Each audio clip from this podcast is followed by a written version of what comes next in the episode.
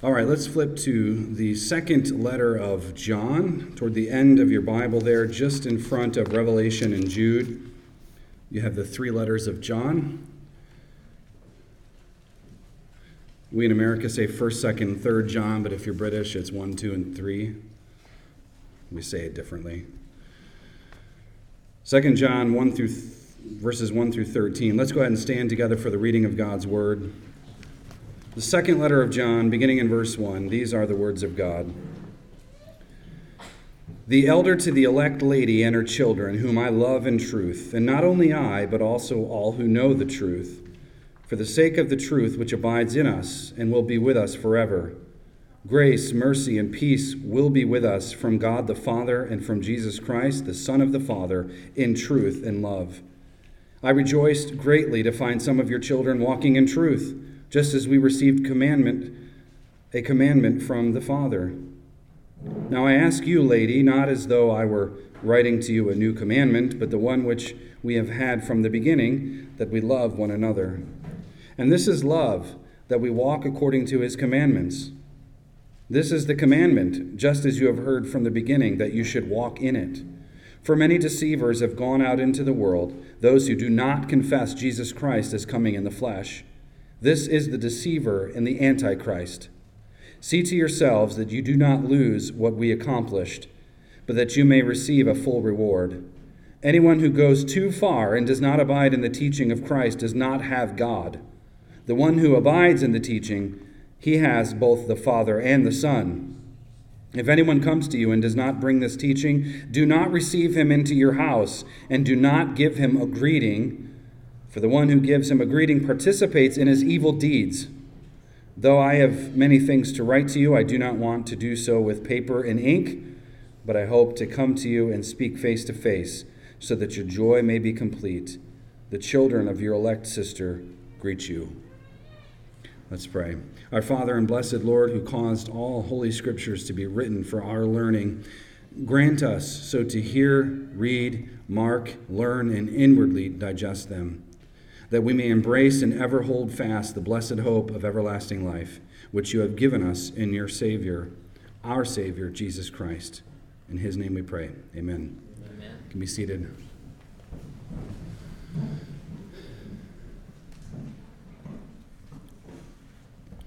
This week we're going to take a look at the second epistle of John, and Lord willing, next week we'll take a gander at the third epistle of John, both very short letters. The author of 1st, 2nd, and 3rd John is the same author as the Gospel of John, as well as the Revelation. It is noteworthy that this disciple whom Jesus loved, his name is John. It's noteworthy that he gives us a gospel narrative, he gives us three personal letters, and an apocalyptic vision to boot. A lot of different styles of, in terms of genre, it's really impressive how much variation we get from this disciple, for him to give us a gospel, three letters, and then an apocalyptic vision of Revelation. The three letters of John give us a glimpse at the pastoral and elderly care he shows to both the church and to individuals. John was a young disciple, and he cared very much about the church, and he cared much about the people that he was ministering to. And so these letters help us see a little bit about his care and concern. Now, all three letters are concerned with truth and love. All three are concerned with truth and love. If you were to search those, you would find that continually popping up in these letters. All three letters are concerned with obedience to the commandments of God. And all three take very seriously the incarnation of Jesus, the Son of God, the second person of the Trinity who has existed forever, eternally, Father, Son, Holy Spirit. The second person took on flesh. And John is very interested in that scenario and what happened. And you can see that in the first chapter of the Gospel of John. Now, as John sees it, truth is worth fighting for.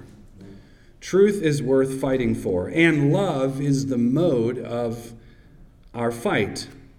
And I find these concepts to be very timely because in our day, truth is absolutely being assailed. Truth is under attack. Truth is no longer something that we care deeply about anymore. How do we, though, in response to that, how do we as Christians who make audacious truth claims, how do we live in a world of falsity and lies?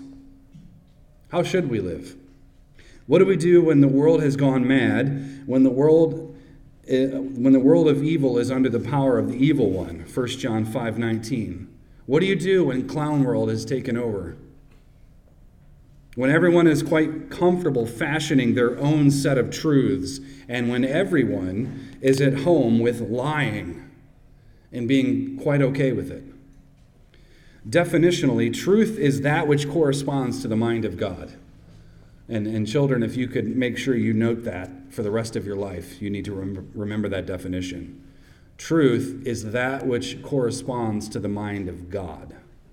That when somebody says, well, what is truth? Remember, Pilate asked that to Jesus. What is truth? What are you going to say? Well, I like to think of truth as, no, that's not truth. Truth is what comports, what corresponds to the mind of God. You see, it's like a big wooden Jenga tower. If you played the game Jenga, you'll know what I'm talking about. When you remove certain truths, what happens to the tower? It starts to fall. See, all truth is God's truth, and when we begin to separate it out, trying to trim along the edges, we inevitably destroy the whole thing. When you start to compromise on certain things, you start to tear the tower apart and it falls down. So what do we do when the world wants to not only remove these truths, but obliterate them altogether? Not just remove pieces, but put dynamite at the bottom and destroy the whole thing. That's Western civilization right now. What are we supposed to do? How must we respond? And we need to remember a few things today so that we might respond with grace and truth in a culture of lies and arrogance. So truth is the environment we live in. Truth is simply the environment in which we live. Truth is inescapable. A fish can sooner live without water than we can live without truth. We're all truth to collapse in creation because God removed his sovereign hand. It would just fall apart. You can't live in a world like that. And that's because truth sustains everything about us. You breathe truth, you swim in truth, you see truth every single day. You live in an aquarium of truth, as it were. Now, from the Christian worldview, truth has home field advantage. We have to remember that, especially in apologetics and conversations with unbelievers and trying to help them to see truth. We have to remember that we have home field advantage. They're breathing God's air. They live and move and have their being because of God. So you don't have to pretend like that's not the case. We have home field advantage. The earth belongs to the meek children of God. Jesus didn't promise that the earth would belong to those who would do evil. So we have home field advantage, and this is because truth is the necessary precondition of all of life. Truth is the necessary precondition of all of life. Consequently, falsity is not permitted to rival truth in any meaningful way. It is impossible to live in a world without truth, and therefore that which is false must not be tolerated. So we are to walk in truth because truth is the condition of God's sovereign hand. So let's consider our text and walk through it. Now, the letter itself has a chiastic structure. If you're not familiar with a chiasm is a commonly used literary device where you roll out ideas in sequence, and then they reach the climax in the middle, and then the ideas are recapitulated in reverse order. So think of it like kind of an arrow. You have A, B, C, D, and D is kind of the main point, and then you go backwards, C, B, A. And so he starts with topics, gets to his point, and then he revisits those topics and comes back to it. And so the Bible, that was a very useful mode of communication in Scripture, and chiastics are there. These structures are everywhere. So the letter begins and ends with the elect lady. So note that. So we already start with the elect lady, and then at the end we have this elect sister. So clearly there's this structure to the text. And the elect lady is a local church or a group of churches, obviously chosen by God, and the children of that lady are the people of God. So John's writing this to to the elect lady, the people of God. The feminine language is used there. The church is always used in a feminine way because Jesus is the husband, the Christ church is the bride. So the church, we can say, is our mother. That's kind of what John is getting at. The church is our mother. John then moves into the commandment to love, which corresponds with the requirement to abide in the teaching. However, the middle of this chiasm, the main point of what he's getting at, is the problem of verses 7 through 8. And what is the problem we find in verse 7 and 8? Well, we have deceivers and the Antichrist. I'll answer that question for you later. Who is the Antichrist? A little hint, there's not just one. There are many Antichrists. So Jesus warned that many would come in his name, and as a result, John wants the church to be on guard. This was a time leading up to AD 70. You had a lot of political pressure. Rome was putting their boots on the necks of the people in Israel, and that war started in 66 AD. So we have John telling them, look, all of this stuff is normal. Like this, I mean, it's not normal, but it's what's happening. Jesus said it was going to happen. So be on guard, pay attention, because there are deceivers out there who want to lead you astray and lead you straight to hell. So pay attention, he says. Now, when we use this structure, this chiastic structure, we can identify the main reason and the occasion for the letter. But let's work our way there, beginning there in the first three verses. In verses 1, 2, and 3, we have a greeting. Just a hello. It's a normal letter. This is a normal-sized letter, by the way, in this time frame. Paul's letter of like Romans and stuff, they're a little uncanny. They're not normal, but it's good that we have them. Obviously, God wanted us to have them. But John begins by saying that we must love the truth. You must love the truth. John identifies himself as an elder, writing to his children, and his love for them is rooted in, verse 1, the truth. His love is rooted in the truth. In fact, all love, if it is to be love, is necessarily tied to truth. Okay, this is an important note. We'll come back to it later, but this is an important note with regard to love and our culture's excitement over that concept of love. In our culture, without Christ and the truth, you don't have love, you just have lust. So all love, if it's to be love, is necessarily tied to truth. The elect lady is simply the church of God, the bride of Christ, chosen to be the bride of the Son. Now the truth, who is Christ himself, remember Jesus said in John 14, I am the way, the truth, and the life. Jesus is truth. He defines truth. He is truth itself. But the truth, who is Christ himself and his Holy Spirit working in the elect lady, is what makes us a family.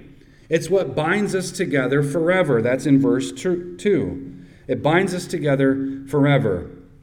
In verse 3, John desires that grace, mercy, and peace be with us, which is the same as saying that the Spirit of God should be with us. So think of definitions here. Grace is undeserved favor. So this is God showing you grace. You don't deserve it. You deserve nothing but judgment, but he is gracious to you. So that's grace. Mercy is kindness for the destitute. Mercy is God's proclivity to show kindness to those who are downtrodden or destitute. And peace is the fruit of reconciliation with God. So he moves us from grace to peace, and then, or grace to mercy, then to peace. We've been reconciled with God. We are at peace with God. These three things serve as kind of counterparts of truth and love. Now, he identifies God the Father, who is mentioned on the same level as Jesus Christ. Jesus is the Son of the Father, there in verse 3. So truth and love brings it all together. You must love the truth because it's what it brings everything together. Truth and love flow from the Trinitarian Godhead. You'll note there, the word truth is used. Aletheia is the Greek word. It's used 4 times in 3 verses. 4 times he uses it. Whenever you see repetition, pay attention. He's hitting home a point that's important. So correct doctrine, this is what he's getting at. Correct doctrine is a sign and mark of faithful and true Christianity. Today, this is sort of like a social faux pas anymore to talk about doctrine in the church. It's just seen as, oh, you're just old and crusty. You just want to talk about doctrine, as if that matters. Well, it does matter. In fact, it is the defining mark of the church. We are a confessional church, meaning we confess certain truths, and those truths deal with everything in the world, all of reality, who God is, who we are, what sin is, what redemption is. So truth does matter, and correct doctrine is important. And people, well, doctrine divides. Good, it should. It should. 1st John 5:1 says, everyone who believes that Jesus is the Christ has been born of God. That is an important text to think about. Christianity, by strict definition, inherently means to know the truth. To become a Christian is to be transformed by truth. You can't even get to this moment of being born again, this moment of covenant with God in Christ, your sins forgiven. You can't even get there without first dealing with the truth. And the truth deals with you. So truth abides in us, he says. It abides in us. It is not superseded or displaced by some other higher form of truth. That's the Gnostic heresy of thinking, well, there's other higher forms of truth that's out there that we have to discover. But only Christianity possesses true truth. That's what Francis Schaeffer called it. Christianity provides true truth, and not just truth like we think of today as subjective, right? Live your truth. Do whatever you think is right. Only you can do you. You know, you can't mess with this objective stuff. And because John links truth with love here in verse 3, we understand that gospel truth always leads to gospel love. When you meet... Salvation is like getting hit by a Mack truck. You're on the road to hell, and God kills you with his gospel and then raises you to new life. And we love that, and we rejoice in that. But that leads somewhere as well. You've been hit with that truck of truth, and now you live in that truck of truth. And that's how the gospel functions. So only the truth of Christ gives love and galvanizes love. Look at verse 4, 5, and 6. So we have a greeting, we have the walk here. Next, John says we must live the truth. You must love the truth, and you must live in the truth. Children of the church are to walk in the commandments of God, and this is not legalism. It's not legalism to walk in the commandments of God. In fact, the commandments of God, boiled down by Christ as being a love for God and love for neighbor, are fairly simple and uncomplicated when you think about it. What does God ask us to do? He asks us to love one another. Jesus boils the Ten Commandments down to love God, love neighbor. And that's a good summary of it. Those are the two greatest commands when he was asked. Love God with all your heart, soul, mind, and strength. Love your neighbor as yourself. To the degree that you love yourself and care about your needs, you should care about others in that same way. So given by the Father, verse 4, we receive the command. We receive the command, and then we execute the command there in verse 5. So love is our strut when walking through life. If our shoes are peace, our manner of walking is love. Because the concepts of truth and love are tied together, John says in verse 6 that this is love, that we walk according to his commandments. That is a fun thing to point out to the world when they want to define love as whatever they want it to. No, actually, this is love, to walk in accordance with his commandments. So love is obedience, actually. By definition, biblically, love is obedience, and obedience is love. Both work that way. We are commanded to believe. That's a commandment from the Father in verse 4. Love, though coming from the heart, does not stay in the heart. It must be manifested in neighborly service. Verse 5. So we've even come up with a phrase to help justify this. Well, it's the thought that counts. Well, sure, but what really counts is if you take the thought and move it to action. That's expressing love in tangible ways, whether it's your spouse, your friends, your neighbors, your children, coworkers. When you're trying to extend love, if you just kind of this get out of jail free card, well, I thought about doing something nice, pat me on the back, as if that works ever anywhere. Husbands, I don't recommend you tell that to your wives. In the Apostle Paul's mind, the gospel is an obedience of faith. That's in Romans 1:5. The gospel is an obedience of faith. In Acts 6, verse 7, many of the priests were becoming obedient to the faith. You can just word search that phrase, obedient to the faith, or obedient of faith. True disciples hear Jesus' words and act upon them. That's Luke 6. True disciples hear Jesus' words and act upon them. James tells us to be doers of the word and not hearers only. Chapter 1, verse 22. That's an indictment, if there ever was one. Don't just be hearers of the word, be doers. Be doers of the word. The word of God is meant to be put into action. The command highlighted here is belief, obedience, and the outward manifestation of love. So belief, true doctrine, believing in God. You have obedience that comes from that true belief. And then thirdly, you have this manifestation of love. It's meant to flow in that order. Right doctrine leads to true action, and true action is love. So that's the funnel, so to speak. Now, all of these concepts are bound up together. So to reiterate, John commands us to believe. He commands us to believe, and the gospel is a command to repent and believe. To walk in the truth as commanded by the Father. What we believe is just as important as believing itself, right? And that's sort of an important point in today's culture. What we believe, the content of our belief, is just as important as belief itself. Because you ask a lot of people, culturally, they would identify as... when you have a nation that allegedly has the majority of people are Christians, and then you look at what's going on, something's wrong. Something is broken down here. What you believe is just as important of your believing itself. So we're commanded to believe. Second, he also commands us to behave and act in a certain way. So yes, believe the right truth, but obedience is required. There is certain actions that flow from a true knowledge of God. This ethical conduct that corresponds to the command is required. And you might say, well, that's legalist. No, you believe the gospel and the doctrine of it. You're shaped by it, and you live a certain way. And if you're not living a certain way, we have a problem. Thirdly, we are ordered to love. Just reiterating, belief, obedience, love. Thirdly, we're ordered to love. Love is self-sacrifice for the benefit of another.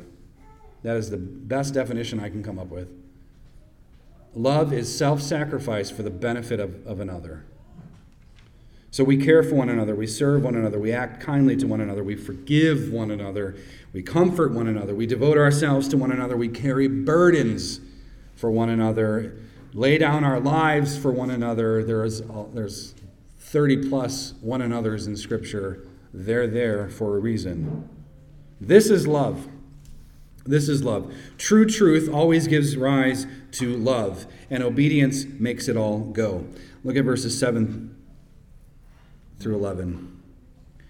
We're finally to the point of the letter, the deceivers. So we must love truth, live truth, and now we must look for the truth. You must be looking for the truth. The marks of true Christian practice are this: orthodoxy, that's belief; ethics, that's obedience; and love. Those three things keep coming up. And we find that the deceivers in question here in verse 7 do not confess Jesus Christ as coming in the flesh. They don't confess him as coming in the flesh. We have here an organized threat against the faith. Teachers who are actively propagating heretical teaching. And it was ubiquitous during this time. These people are unorthodox. And what is their theological problem? What is their deal? Well, they deny the pre-existence of Christ and the humanity of Christ, and that's based on the past tense word usage here in verse 7. So they didn't hold that Jesus was eternally the Son of God, and then when he came in the flesh, well, he didn't really come in the flesh.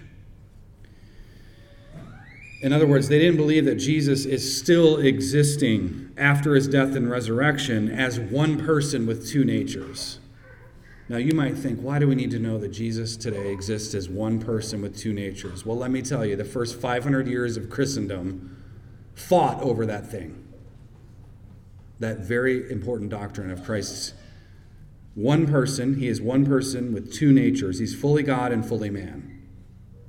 Now, because of this, they didn't see any ongoing incarnation in that sense. Apparently, this group of deceivers didn't think that Jesus was really ever human and that he's still human today.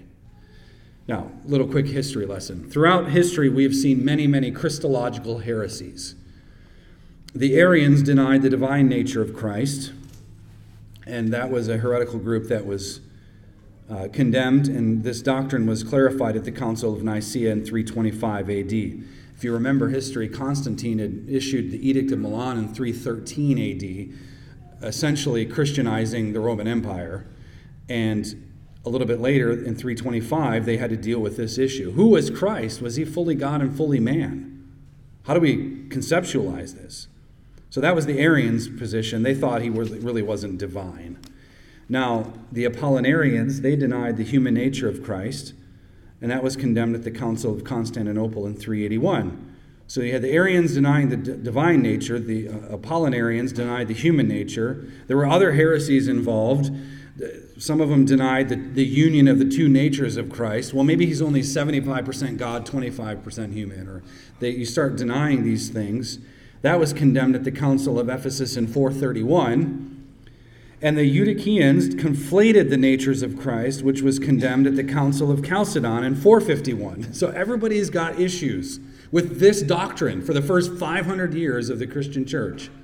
Who is Jesus? One person, two natures, fully God, fully man. Well, not really divine, or not really man, or maybe there's no distinction, or actually they're completely different things. Lots of heretical beliefs were condemned. But the point is, Jesus Christ and his person is at the center of all theological truth. Of all truth, Jesus is at the center. Truth hinges on Christ, the incarnate word of truth. That's why people for 500 years debated this. It was all centered on Jesus. Who is this Jesus? And getting who Jesus is correct is of the utmost importance. Now, those who mess with the nature of Christ are antichrist. Simple antichristos in Greek. It's just a simple phrase. You're against Christ.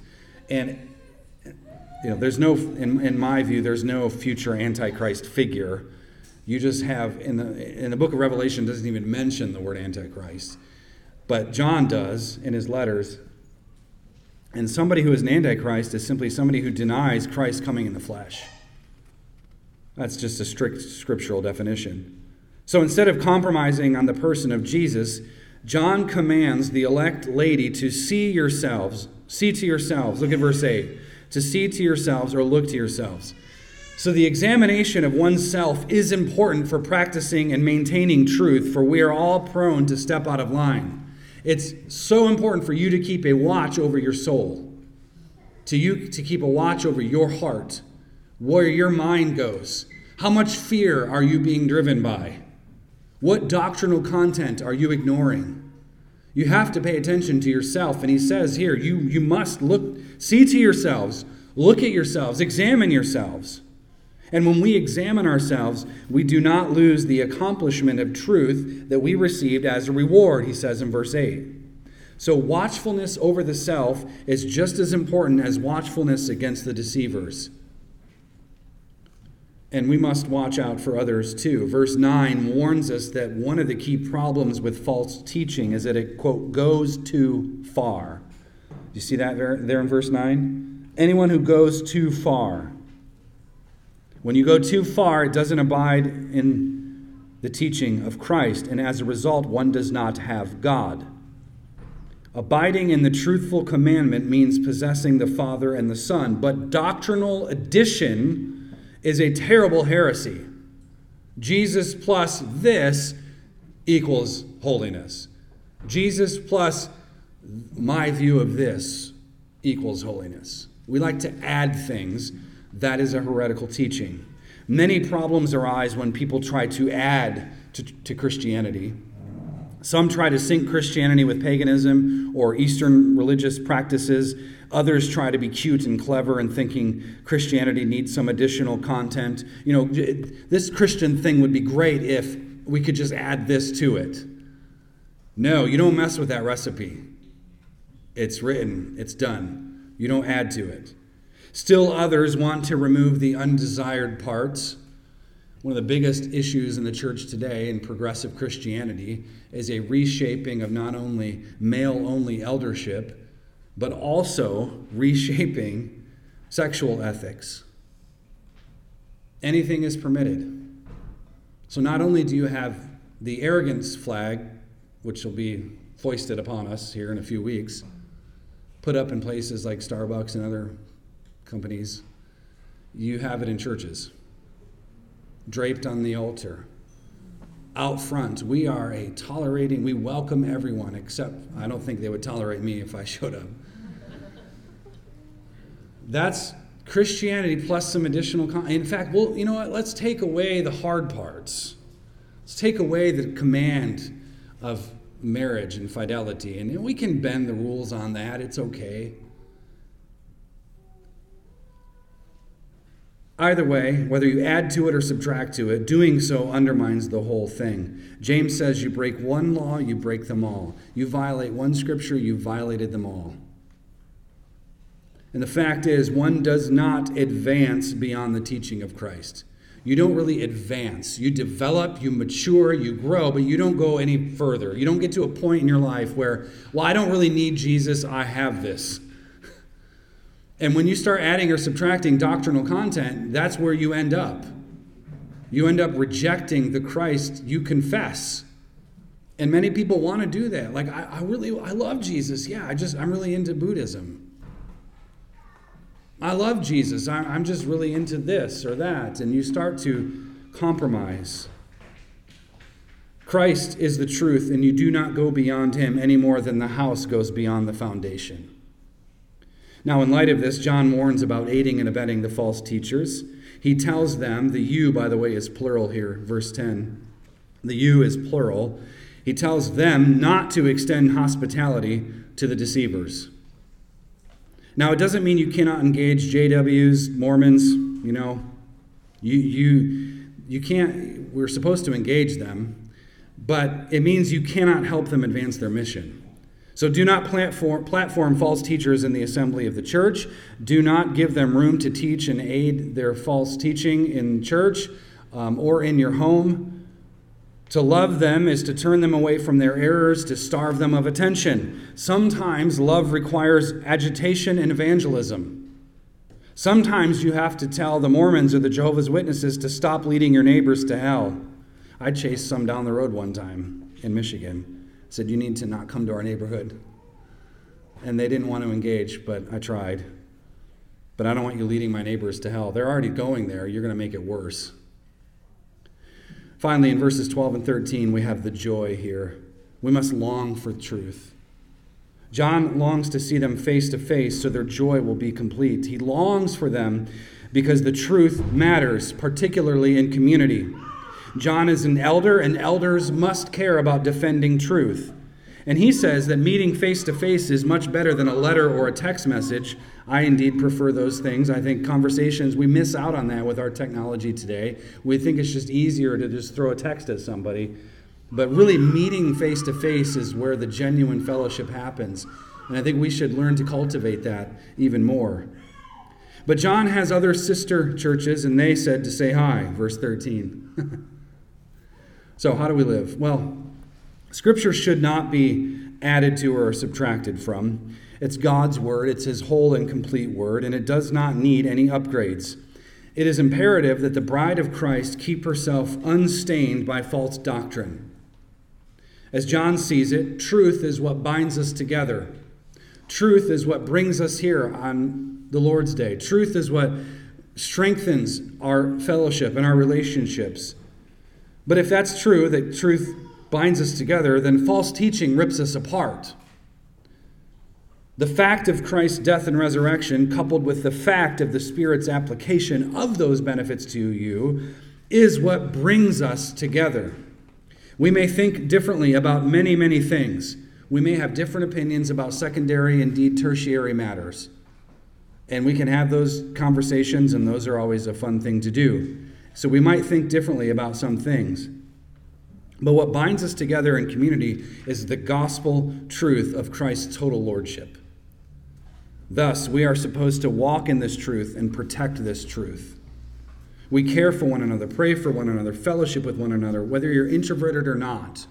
Don't use introversion as an excuse, because I think we've gotten on that in our churches today. Well, I'm introverted, therefore I'm not going to go talk to that person. No, you're supposed to feel slightly uncomfortable. Get over it. You'll be okay. Easy for you to say. Well, it may be. But we're called to these tasks. So if we're not going to do it, then we have a breakdown. The practice of truth must prevail in this church, in all churches. All of that's to say truth is a Trinitarian project. That is, truth exists as a concept and as a condition of all reality because of the triune nature of God. God's very existence is not predicated on anyone or anything else. Children, God always existed. I remember being, 6 and hearing that for the first time. And I thought, that is an interesting concept. God has always existed. By definition, he's always existed. Nobody made him. Nobody created him. That's how powerful he is. He simply exists.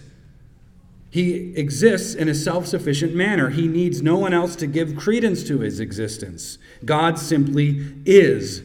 And this is why we can define truth as being that which corresponds to the mind of God. If you don't have the anchor of God and his very existence, then truth is subjective. And you can just make it whatever you want it to be. Truthfulness can only be sustained by a sovereign and omnipotent God. Rushdoony says it this way: the Christian must maintain that created being has no meaning in itself, and all attempts to understand it in terms of itself constitutes a rejection of true meaning. Neither can man have meaning in himself, because he too is a creature. Nothing can have meaning in itself or of itself, because nothing exists in or of itself.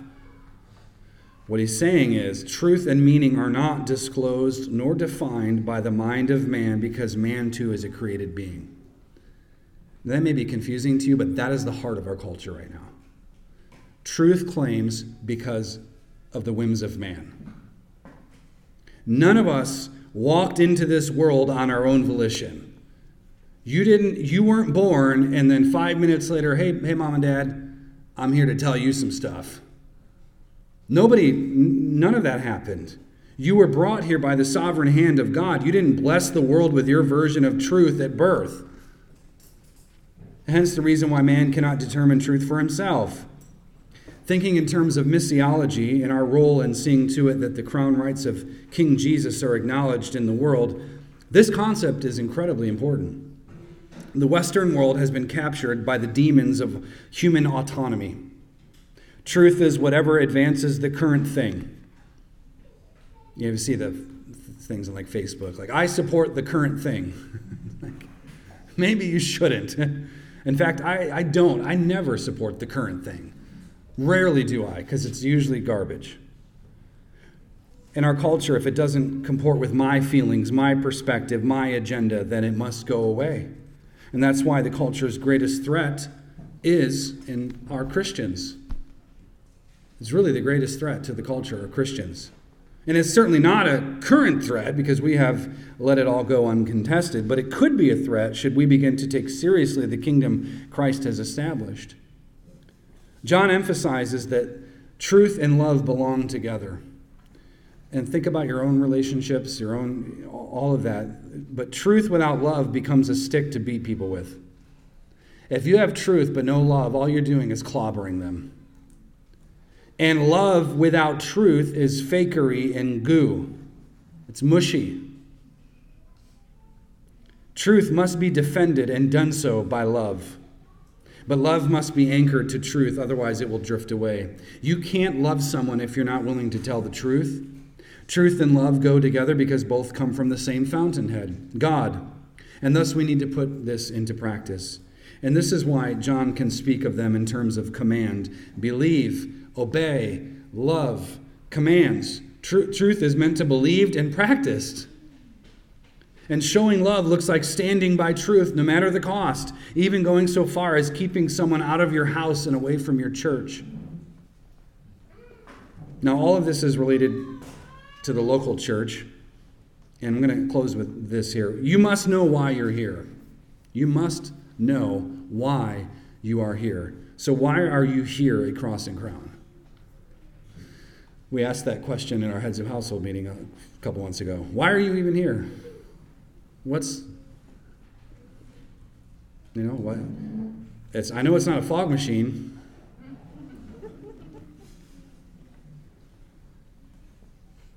Are you here for the sake of truth? Are you? Then take it seriously. Are you here for the sake of love? Then do not fail to express it. We were created to exist in truth and love, and if we fail to do so, we, the elect lady, walk a different path, a more dangerous path, a path that is lined with greed, selfishness, and worse yet, false teaching. And a lot of churches are walking this direction. Some are sprinting headlong into it. But deceivers will come from the outside, and we may perhaps see one rise from within, and we have to deal with that.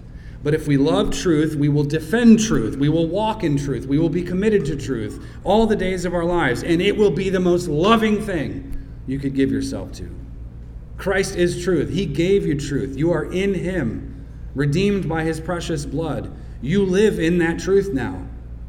And you too must lay down your life, because no greater love is shown. Athanasius said it this way: if the world is against Christ, then I am against the world. Have that attitude in mind among you, friends.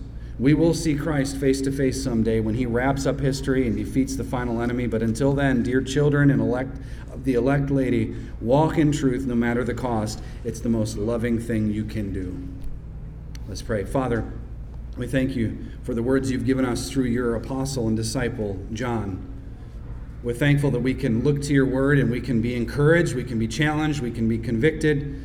But most of all, I pray that we come to your word so that we can be anchored, that your Holy Spirit in us would drive us to the truth, to be committed to it, committed to the advancement of your kingdom.